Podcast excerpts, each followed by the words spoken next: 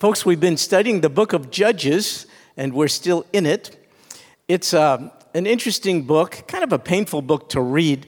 The pattern in it we've seen is of rebellion on the part of God's covenant people, ancient Israel. We see Israel's inexplicable, repetitive rebellion, and then we also see God's restoration. So, those two words might be the theme of the book if you'd like to make it concise and simple rebellion and restoration. A mysterious rebellion on the part of God's people, and just as mysterious restoration by a gracious God. And the reason why Judges is in here is not so much that we would get a history lesson about ancient Israel, as much as we would see the nature of humankind and the nature of God. Human nature is that we sin even under the best of circumstances. It's in us, folks. I know some people are persuaded that we're inherently good, but that seems to fly in the face of the facts. Good night. We sin in thought, word, and deed. We don't study sin. We're, ex- we're PhDs in sinning, even from the time we're born. Uh, born. In fact, the Bible says we're conceived in sin. So that's human nature, and we're seeing it played out in Judges. But just as overwhelming and striking is divine nature. What is it like? It's merciful and gracious. When one cries out to Almighty God, even in the throes of one's sin, God hears that cry and responds graciously and mercifully. So if you doubt the response of God to your sin, please learn from the book of Judges, and you'll see, as he was with Israel, so too he's willing to be with you. So Israel sins repeatedly. Israel suffers for it. Israel then cries out to God. He hears her cry and he sends as a vehicle of deliverance a group of people called judges. Not judges in the sense in which we think of them, they were kind of uh, sort of mini saviors, if you will. God raised them up and, uh, and they went to work and they corrected Israel and were used by God to liberate Israel from oppression and bondage and all the rest. And we've read about some of these judges, and tonight we'll begin to read a little bit more about the next one. You know about him, his name is Gideon. Uh, there's more written about Gideon in the book of Judges than anybody else. Three chapters are devoted to Gideon, chapters 6, 7, and 8. We'll only uh, venture into chapter 6 tonight. It's full of great stuff. Here's how it begins Judges 6, beginning in verse 1. It begins with the word then. It's a time indicator. It means something preceded it. What was it? Well, the previous judge died. It was a she, the only female judge in this book. Deborah died. And when she, like all the judges, died, Israel lapsed back into her sin. When their mini savior was gone, sin took control. And isn't it good that we have a Savior who doesn't die, the Lord Jesus? He's always with us, He indwells us to keep us from sinning. So here's what it says Then uh, everyone, then the sons of Israel did what was evil in the sight of the Lord. We've seen that phrase repeated. It's important to note that the wrongdoing and transgression they committed was deemed to be wrong and evil in the sight of the Lord. People then and now probably would have defended their misbehavior, and they might have said, We don't think what we're doing is sinful at all. It's reasonable. Hence, under inspiration, the writer is telling us what they did was considered to be sin in the eyes of God.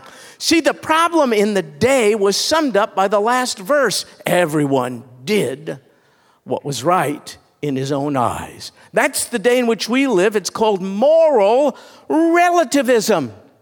And you have no right, I have no right to even say to someone, that's wrong or this is right, because the retort would be, well, who says so? That may be wrong to you, but not to me. See, that's moral relativism. Everyone is doing what's right in his or her own eyes. That happened in ancient Israel, it's happening today.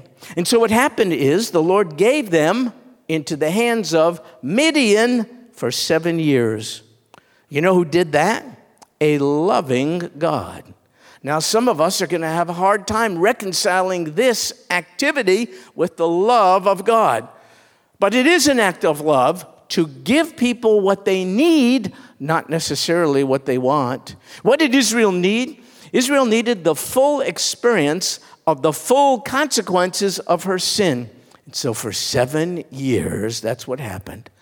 As a result of her rebellion against God, she was given over to the Midianites, and they made life pretty difficult, horrific to the Israelites. It is a loving God who allowed it to run its course because nothing else would move Israel to repentance. And that's what he did. The text says he gave them into the hands of Midian. By the way, Midian was uh, the son of Abraham through a lady named Keturah. Sarah had died. Abraham took another wife named Keturah. They produced Midian, from whom come this people group called the Midianites. They were a nomadic people. They were found in the Middle East to the east and southeast of the Jordan. So it would have been in present day Jordan where the Midianites pretty much lived. And here's what happened, verse 2 the power of Midian prevailed against Israel. Why? Well, because of Midian, the sons of Israel made for themselves the dens which were in the mountains and the caves and the strongholds. It was a really grievous time for the Israelites. The Midianites were very tough on them. They therefore, the Israelites, were forced to take refuge, think about it, in dens and in caves. It shouldn't be God's children hiding out in caves, but it was. It's not supposed to be this way. But that's what sin did, that's what sin does. Sin can take a child of God elevated to the position of sonship or daughtership and render us a fugitive taking refuge in the dark places. That's what sin does. Now, listen, if you're here, thank God, but in one of those dark places, would you run to Jesus? Would you, would you please consider running to him? If you know him, but are living like you don't, don't do it any longer. You're not meant to live in caves and in the darkness. You're meant to be a victor, not a fugitive. Do some business with God tonight. Jesus is the light. Get out of the darkness. Cry out to Jesus, just as you'll see these undeserving people, just like you did. And his response to them is uh, as he would be willing to respond to you Oh, God, I have sinned against thee. I know better and now I'm enveloped by darkness. It's as if I'm living as a fugitive instead of as a son or daughter. I repent of my sin. That means to turn from it. And I turn back to you. I know better. Oh God, thank you for welcoming me just like a prodigal son or daughter. Now, would you restore me to full fellowship with you? He will, He can, He desires to, even as you sit right here tonight. Well, verse 3 it was when Israel had sown, this is what happened. They were agrarian, agricultural. So when they sowed seed, Midianites would come up. They came from the east across the Jordan River. They came westward, and they would come with other people groups, the Amalekites and other sons from the east. They would go against the Israelites. In fact, they would camp against them. They would destroy the produce of the earth as far as Gaza. They would leave no sustenance in Israel, as well as sheep or ox or donkey. And they would come up with their livestock and their tents, and they would come in like locusts for number. There were a lot of them. We'll see later on. They had an army of about 135,000. Both they and their camels. One of the first times you see camels mentioned as a military tactical weapon in all of the Bible. They would come up with their camels, and they were innumerable. They came into the land to devastate it. So they waited to the Israelites to do the work. Crops would grow, and then the Midianites would come, and then they would pillage. That's what they did. And so, verse 6 Israel was brought very low because of Midian. And the sons of Israel, look, they cried out to the Lord. And it came about when the sons of Israel cried to the Lord on account of Midian. When I read this, I paused and said, Oh God, Midian was good. Midian was used for good. Midian made life difficult for the Israelites, and because of it, Israel cried out to God, and she wasn't before that. Folks, you and I do better, I think, in times of adversity than in times of prosperity. When things are bad, particularly because we're not walking closely with the Lord Jesus Christ, you get to a point where you're so low, you look up and you cry out for mercy. And the God of all mercy and grace stands ready to deliver. And so, the catalyst to get Israel finally to cry out to God, their ultimate deliverer, was the Midianite oppression. And so, I learned just from this why God allows hardships to come our way. Be honest, folks, as I'm trying to be. It's better for us to be kept in our place of sheer and utter dependence on Almighty God. We don't volunteer for it, and therefore He engenders it by letting us taste what life is like autonomously from Him, independent of Him, so that with ancient Israel we would run to Him and cry out for mercy. So when they cried out, look, verse 8, the Lord sent a prophet. Interesting. Uh, up until now, he sent a judge first. Now it says he sent a prophet to the sons of Israel, and he said to them, the prophet speaking for God, he said, Thus says the Lord, the God of Israel, it was I who brought you up from Egypt and, and brought you out from the house of slavery. Why did God send a prophet before a judge? Well, I, I think before God sent a judge to deliver them, he knew they needed to hear from a prophet to rebuke them. God was their deliverer. And as soon as they went into the land, they started to worship false gods, and they needed to be convicted of it. They forgot that the God who delivered them was their true God and only hope. And so the prophet of God, by the way, what's his name or her name? We don't know. You know, something else occurred to me when I was studying this text. So many marvelous things are done by people the world knows not of. You may be one of them. You're not amongst the rich and famous, but you're serving God faithfully in your quiet way. Keep doing it. God takes note of who you are, even though others may not. We don't know the name of this prophet, and yet God used this person to perform quite a significant function. The prophet came before the deliverer. The prophet came to prepare the way of the deliverer. You know what this reminded me of? John the Baptist in the Lord Jesus. Remember when John the baptizer, the immerser, said, Prepare ye the way of the Lord? This looks like, in sort of miniature form, a foreshadowing of that. And so the prophet continues to declare God's message in verse 9 I delivered you from the hands of the Egyptians and from the hands of your oppressors, and I dispossessed them before I gave you their land. And I said to you, I'm the Lord your God. You shall not fear the gods of the Amorites in whose land you live, but you have not obeyed me. And so I realized that the problem was not the Midianites, it's the Israelites. The Midianites were the consequence of Israelite sin. You have not obeyed me. And so then, verse 11, the angel of the Lord, interesting. After the prophet of the Lord, now we're introduced to the angel of the Lord. Do you happen to know what his name is? Ooh, some, many, smarter than me, think this is what's called a theophany, a pre incarnate appearance of the Lord Jesus. We're getting ready to celebrate the marvelous Christmas event, but you must not think the Lord began on Christmas. He always was. He's pre existent. He only became enfleshed as a babe born in Bethlehem during this time of year which we celebrate. But he always existed. He has no beginning nor any end. What did he do before Christmas? Well, this is one of the things he did. He was quite active even during Old Testament times, appearing many cases. And when he does, the phrase used to describe it is the angel of the Lord. So I'm one of those people who believe this is a pre incarnate, before he became enfleshed, Old Testament appearance of the Lord Jesus. The angel came and sat under the oak that was in Ophrah. Where's that? No idea.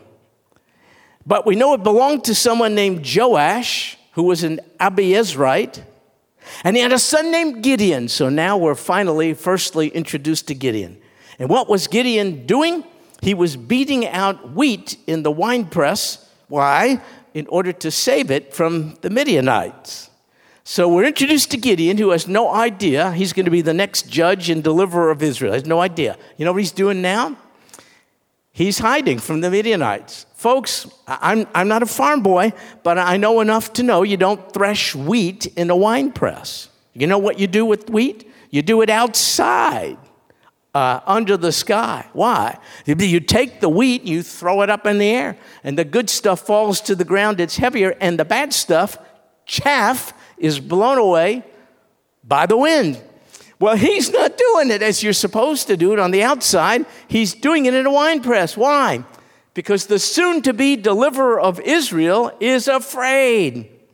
I used to think Gideon was some kind of giant, and now I'm saying, oh, no, he's not.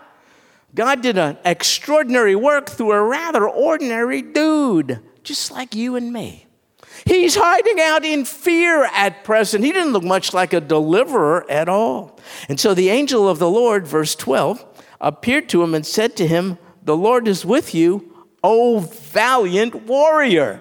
Gideon, I'm sure, was looking around.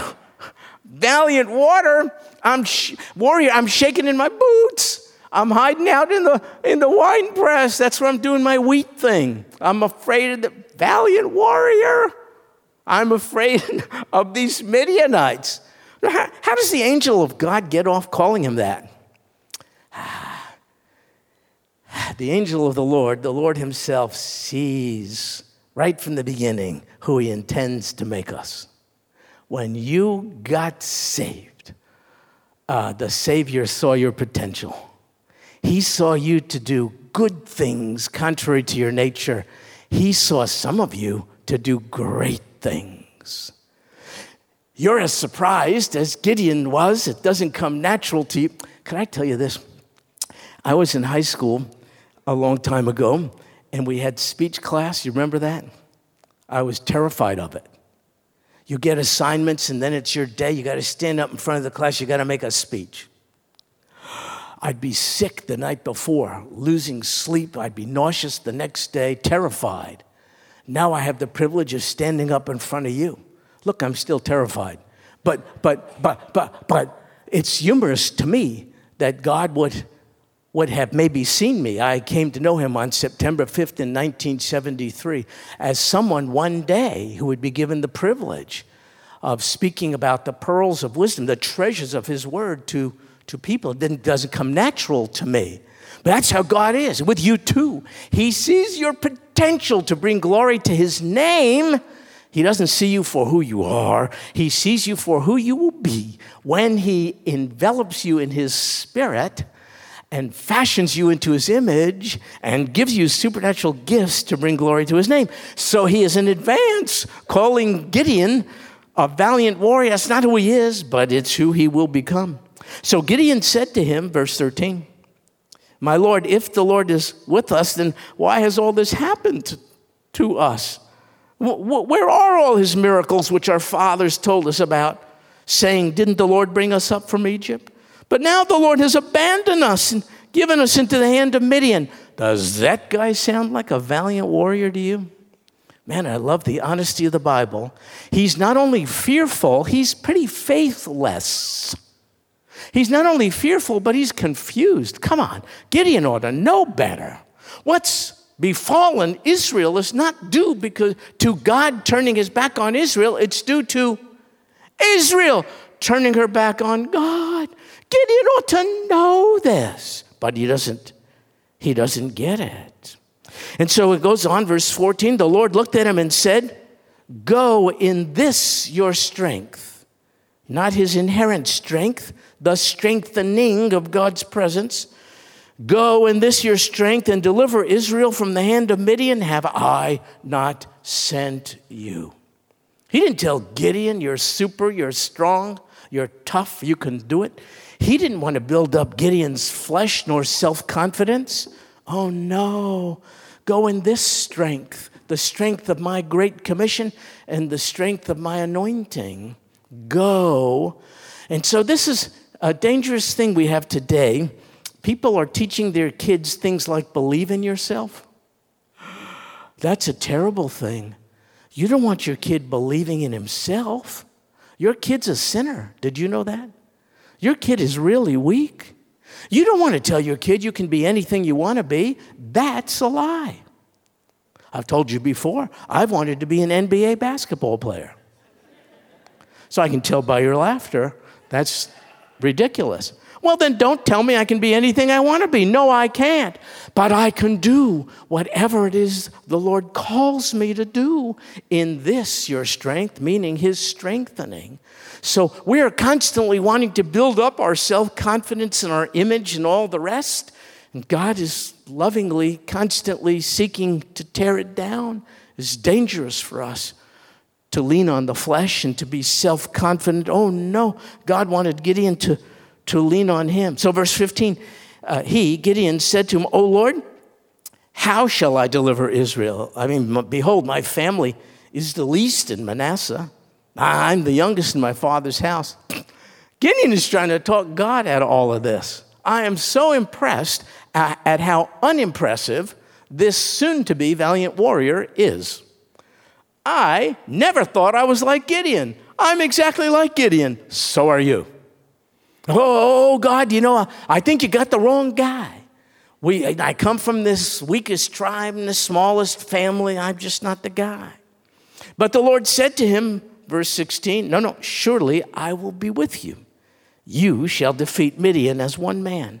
And so Gideon said to him, If now I have found favor in your sight, then show me a sign that it is you who speaks with me. Mm.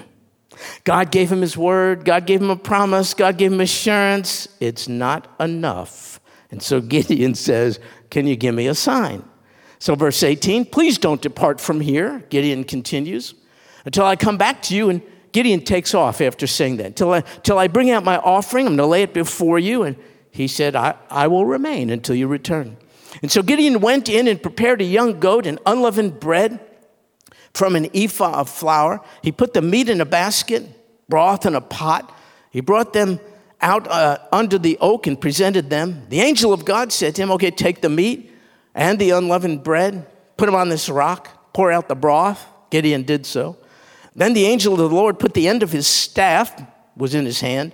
He touched the meat and the bread, and fire sprang up from the rock, consumed the meat and the unleavened bread and then the angel of the Lord vanished from his sight. Good night, Gideon. You want a sign? Holy moly, that's your sign. And so when Gideon saw that he was the angel of the Lord, he said, Alas, O Lord God, for now I have seen the angel of the Lord face to face. And the Lord said to him, Peace to you, shalom. Don't be afraid, you shall not die. And Gideon built an altar there to the Lord. He named it the Lord is Peace, Jehovah Shalom. To this day, it's still in Ophrah of the Abiezrites. Now, on the same night, the Lord said to him, Take your father's bull and a second bull, seven years old, pull down the altar of Baal, Canaanite god, which belongs to your father, cut down the Asherah, other false gods, that is beside it. Whoa. First things first. Gideon, before you cut down the Midianites, you got to cut down uh, altars to false gods in your own life. Listen, are you a Christian uh, for a long time or new? Uh, regardless, sooner or later in the Christian life, God's going to ask you and me to do the same thing. He's going to say, Get rid of the false gods in your life. Uh, uh, that's what he's going to say. That's serious business been beautiful to accept the Lord Jesus Christ. I remember the day that happened to me. You probably do as well. And then it gets tough. because he who redeemed us has every right to conform us to his own image. And therefore, you, you can't go out and do battle against the Midianites until you first remove false idols in your own life. You have any? Yeah, you do. What are you leaning on other than the Lord Jesus Christ? You know what he demands? 100% absolute full devotion. It can't be Jesus plus anything. So sooner or later, he's going to say, before you cut, by the way, Gideon means he who cuts down. Gideon, before you cut down the Asherah poles and the Baals, I mean, before you cut down Midian in battle, you have to cut down these false gods. Ask God to search you out. What do you got going on in your life that you run to when you're in pain other than the Lord Jesus? What are you leaning on? Other than or in addition to him. Jesus demands, deserves, wants full and total dependence on him alone. So God continues to tell him, do this, verse 26, after you cut down that stuff, build an altar to the Lord your God on the top of this stronghold in an orderly manner. Take a second bull, offer a burnt offering with the wood of the Asherah, which you cut down. Take your false gods and burn them, and in their place, do something that brings glory to Almighty God. Well, then Gideon took 10 men of his servants and uh, did as the Lord had spoken to him because he was too afraid. I just love this guy, he's me. He was too afraid of his father's household and the men of the city to do it by day. He did it by night. He took 10 guys to do it. They did it under cover of darkness. He was afraid of what his dad would think. Why? These were his dad's false gods. And so when the men of the city arose early the next morning, behold, the altar of Baal was torn down, and the Asherah which was beside it was cut down, and the second bull was offered on the altar which had been built. And so they said to one another, Who did this thing? And when they searched about and inquired, they said, Gideon, the son of Joash, did it. And so then the men of the city came to Joash, Gideon's father. They said, Bring out your son that he may die. Here's what he did he tore down the altar of Baal, and indeed he's cut down the Asherah which was beside it. But get this Joash, Gideon's uh, false god, idolatrous dad, uh, uh, Joash said to all who stood against him, Will you contend for Baal, or will you deliver him? Whoever will plead for him shall surely be put to death by morning. If he's a god, let him contend for himself, because someone has torn down his altar. What in the world brought about this unbelievable change in Gideon's father's life? It was Gideon taking seriously the call of God upon his life. It was Gideon doing what God told him to do. Folks, I'll tell you what you and I have done over the last years. We have become relevant. We're so relevant to the surrounding culture they don't see any difference between us and them. We've compromised sexuality. We've compromised forms of entertainment. We've compromised moral and ethical convictions. We fit in. And we have so cheapened our allegiance to the Lord Jesus, we have rendered him unattractive. People desperate for something else can't find it in us because we've become so relevant and so compromised. We are indistinguishable from the surrounding society out there. But when Gideon placed a high valuation on his devotion to the Lord Jesus, when he said, I must do what God my Father wants me to do, even before what my biological father wants me to do. Then the biological father took note and said, Baal cannot produce that kind of authenticity and devotion. This God, who my son has come to be acquainted with, must be the true God. Let Baal take care of himself. What God is it who needs to be defended? And so, therefore, in our parlance, he converted because he saw the reality of the true God in Gideon's life. Verse 32 Therefore, on that day, his father named him Jerubbaal. That means he who contends with Baal. From this point on, Gideon's nickname would be Jerubbaal. It was a it was a wonderful thing for his father to assign to him. It meant, My son lives constantly to embarrass Baal. My son lives constantly to contend with him. My son has taken a stand between false gods and the one true God. His name will be Jerubbaal. Verse 33. So all the Midianites and the Amalekites and the sons of the east, here's what they did. They assembled themselves and they crossed over the, that's the Jordan River. They camped in the valley of Jezreel. Verse 34 though, so the Spirit of the Lord came upon Gideon. Ah, that's what made Gideon into a valiant warrior the Spirit of God.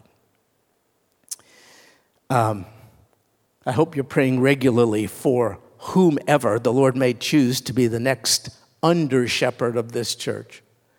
And it's just, I hope you're being delighted in imagining what characteristics that person might bring to the table.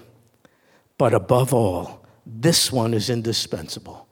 You must not settle for someone who doesn't show evidence of the Spirit of, of the Lord being upon him. What if he has an advanced degree? Great, it doesn't hurt. What if he's good looking? Good. Got to look at a guy every Sunday, might as well be someone who's good looking. Fine. What if he has a wonderful wife and family? Groovy. What if he can sing on tune? We'll take him. Whatever. All that is good stuff. But, folks, if he's someone who doesn't have the Spirit of the Lord upon him, then we just have a good looking guy. Don't do it. I know the search team, they're marvelous. You chose them. Well, I think God did. They are very prayerful and they're very patient. And they're going to ask God to show them the man upon whom is the Spirit of the Lord. They don't know how to find him, they don't know when. They are needy, and you must pray. Oh God, show those wonderful 12 people the one upon whom is your Spirit, enabling him. He may be no better than Gideon, but endued with your Spirit, he can lead this church to its most glorious and uh, God glorifying days in the days ahead. So the Spirit of the Lord came upon faithless, fearful Gideon, and he blew a trumpet, and the Abiezrites were called together to follow him, and he sent messengers throughout Manasseh, and they were called together to follow him. He sent messengers to Asher and Zebulun. They all came. A leader is a rallying point. Uh, how, how do you know you have a leader with the supernatural gift of leadership? It's easy. People want to follow him. That's how. We're not talking about, you know, corporate America leadership skills. We're talking about supernatural, spiritual gift of leadership. In my opinion, you can't have the next leader of this church who doesn't have a supernatural gift of leadership. How do you recognize it? Oh, there's just something about that man. He engenders your confidence. You're willing to trust him, even though you know he's just a flawed Gideon like everybody else. Still, you see evidence of God's work in his life, and you're willing to follow him as he follows the Lord. So, all these people come out of the woodwork all of a sudden, and they're willing to follow little old Gideon. It's not attributed to him, he's not so great. He was made great when the Spirit of the Lord came upon him. So, verse 36 Gideon said to God, If I, if you will deliver Israel through me as you've spoken, behold, I'll put a fleece of wool. Hmm. Probably lamb's wool. I'll put it on the threshing floor. Here's what he's doing. If there's dew on the fleece only, and it's dry on all the ground, then I'll know you will deliver Israel through me as you've spoken. But, and it was so. And when he arose early the next morning and squeezed the fleece, he drained the dew from the, it was like a bowl full of water. But then Gideon said, I can't believe this guy keeps coming. Gideon said to God, But don't let your anger burn against me that I may speak once more. Please let me make a test, testing God, once more with the fleece. Let it now be dry only on the fleece. Let there be dew on the ground. He redo, you know, reverses that stuff. Look what God did. God did so, God did so that night. For it was dry only on the fleece, and dew was on all the ground. So I want to ask you is Gideon's fleece thing something we ought to be doing today?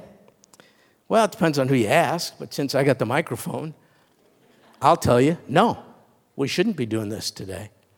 You say, what, what, what do you mean? Isn't this a legitimate way of discerning God's will? Oh, you're missing the whole point. Gideon need the, didn't need the fleece to discern God's will. How much more clear could God have made his will known? Gideon's problem is not, oh, I'm confused about your will.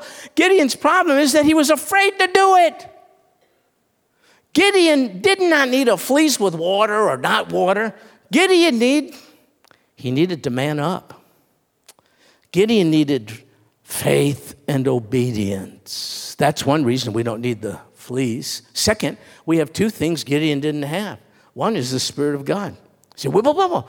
But the text says the Spirit of God came upon him. Yeah, yeah, yeah. but not in him the way he has come in us in Acts, since Acts chapter 2, Pentecost, indwelling of the Holy Spirit. Now the Spirit is in us, not for special missions, but forever. You never have to pray, Oh God, take not thy Spirit from me. God will say, I don't intend to. We're better off than Gideon. We have the Spirit of God to guide us. But not only that, we have the Word of God. Gideon had part of it. We got the totality of it. If you want to wonder what you, a man or woman of God, are supposed to do, consult the Word of God through the promptings of the Spirit of God. You don't need a fleece anymore. Therefore, someone said this. This is so cool. I wish I said it, but I didn't. But I, I can tell you someone said it. Rather than setting a fleece on the ground, we would do better to set our knees on the ground and pray. If you want to know God's will, get on your knees and pray. Don't worry about the fleece thing. Well, anyway, uh, we'll close here, but I hope you notice this. What did God do with Gideon's incessant goofball requests for a sign? You know what God did? He gave it to him. He gave him, in this text alone, three signs. He had given, God had given him his clear promise and his word and his assurance, and it wasn't enough. Gideon, the faithless man, how about this, how about that? And God came through. Why? Well, I'll tell you why. God only has people like Gideon, faithless, fearful people to work with. Look around. It's us. God doesn't have the finished product to work with because none of us are that finished product. God doesn't have anyone here perfectly matured and complete in his or her faith? No, we're not. God doesn't have one person here who doesn't struggle with fear and doubt and all the rest. We love the Lord Jesus. We know him. And yet, when he brings things our way and requires things of us, eh, we just pull a Gideon. This is so encouraging. A wonderful father didn't rebuke, rebuke this dude. You think he should have? He didn't spank him or anything. God, I think, gave him a benign smile, realizing what he's made of. Gideon, you're the guy hiding out from the Midianites. I got you. Gideon, you're the guy blaming your plight on me when in fact it's your people.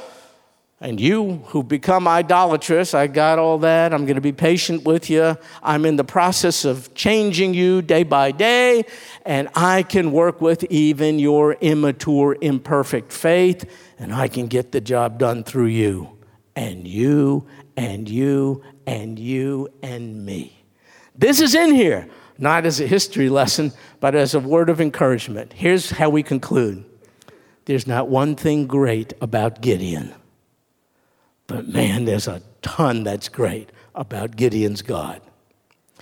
Uh, this is shaking my inclination to uh, worship um, people, leaders even marvelous leaders. Because the best of men is but a man at best.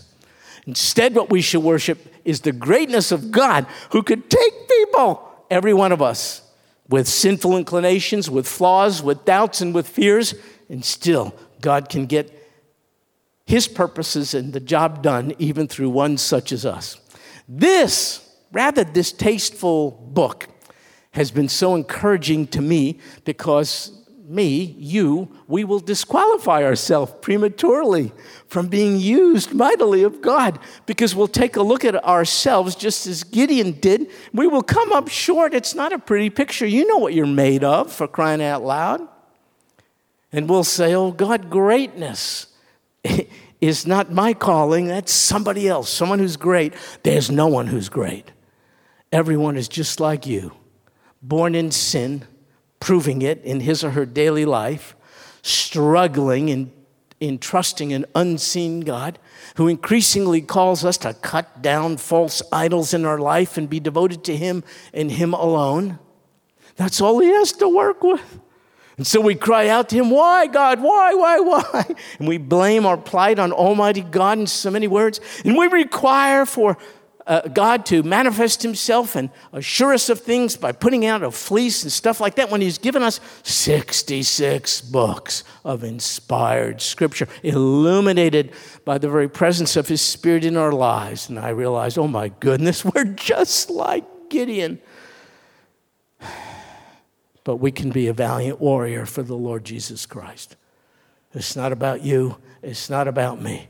It's about God doing a great work in our life. And uh, it has occurred to me, He will only entrust a great work uh, to those people who are less prone to take credit for it.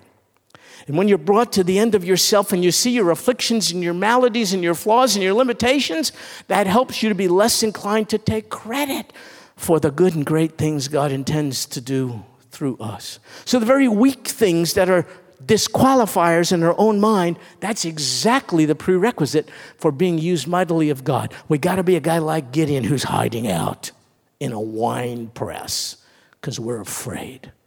That's the guy God could use because you would think Gideon would be less prone to take credit for it. And yet, if ever we get to chapter 8, we'll see it didn't work. Learn from Gideon, you and I. Folks, the very next, next breath we take, the inhalation, is provided by Almighty God. I did a little exercise the other day. I was just thinking, I was riding in the car, oh God, what do I have that I have not received? Nothing. What do I have that I have earned, merited, deserved? Think about it. Zippo. But when I looked all that God has supplied me with and provided me with, we have to worship Almighty God. That's the goal. Not one another, not a pastor, no matter how marvelous a pastor may be. We worship Almighty God, a great God who has done great things through human vessels like you and I, just flesh and blood, flawed human beings just like Gideon. I want to be a valiant warrior, but I want God to entrust it to me by so working in my life, by reducing me so that I would be less prone to take confidence for it. Oh God, do a great work for your glory, even through one such as me. Are you willing to pray that? Let's pray. Oh, God in heaven. There's not a person in this room who doesn't desire to serve a good purpose of eternal significance. And it's sad that many of us here have disqualified us from trusting you for big things because we feel so small. That's it. We must decrease so that you might increase. It's the opposite of what we've been taught in the world. We don't build ourselves up. We don't cultivate our self image, our self esteem, our self confidence. Oh no, we cultivate our sheer and utter dependence on you, even for the next breath we take. Oh God, we don't know how much time we have here. We have no idea. But would you bless us by using us, even us? to do great and mighty things for your glory. This we pray in Jesus' name. Amen.